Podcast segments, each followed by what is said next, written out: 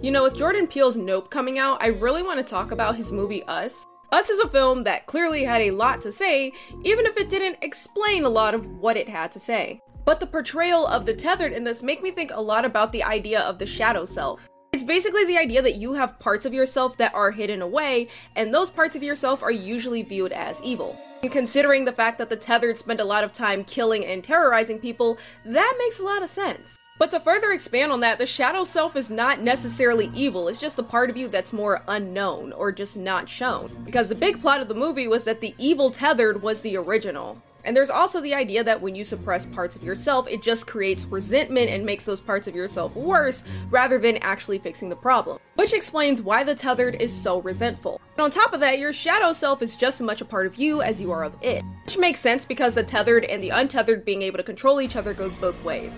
There is so much analysis to be had in this film.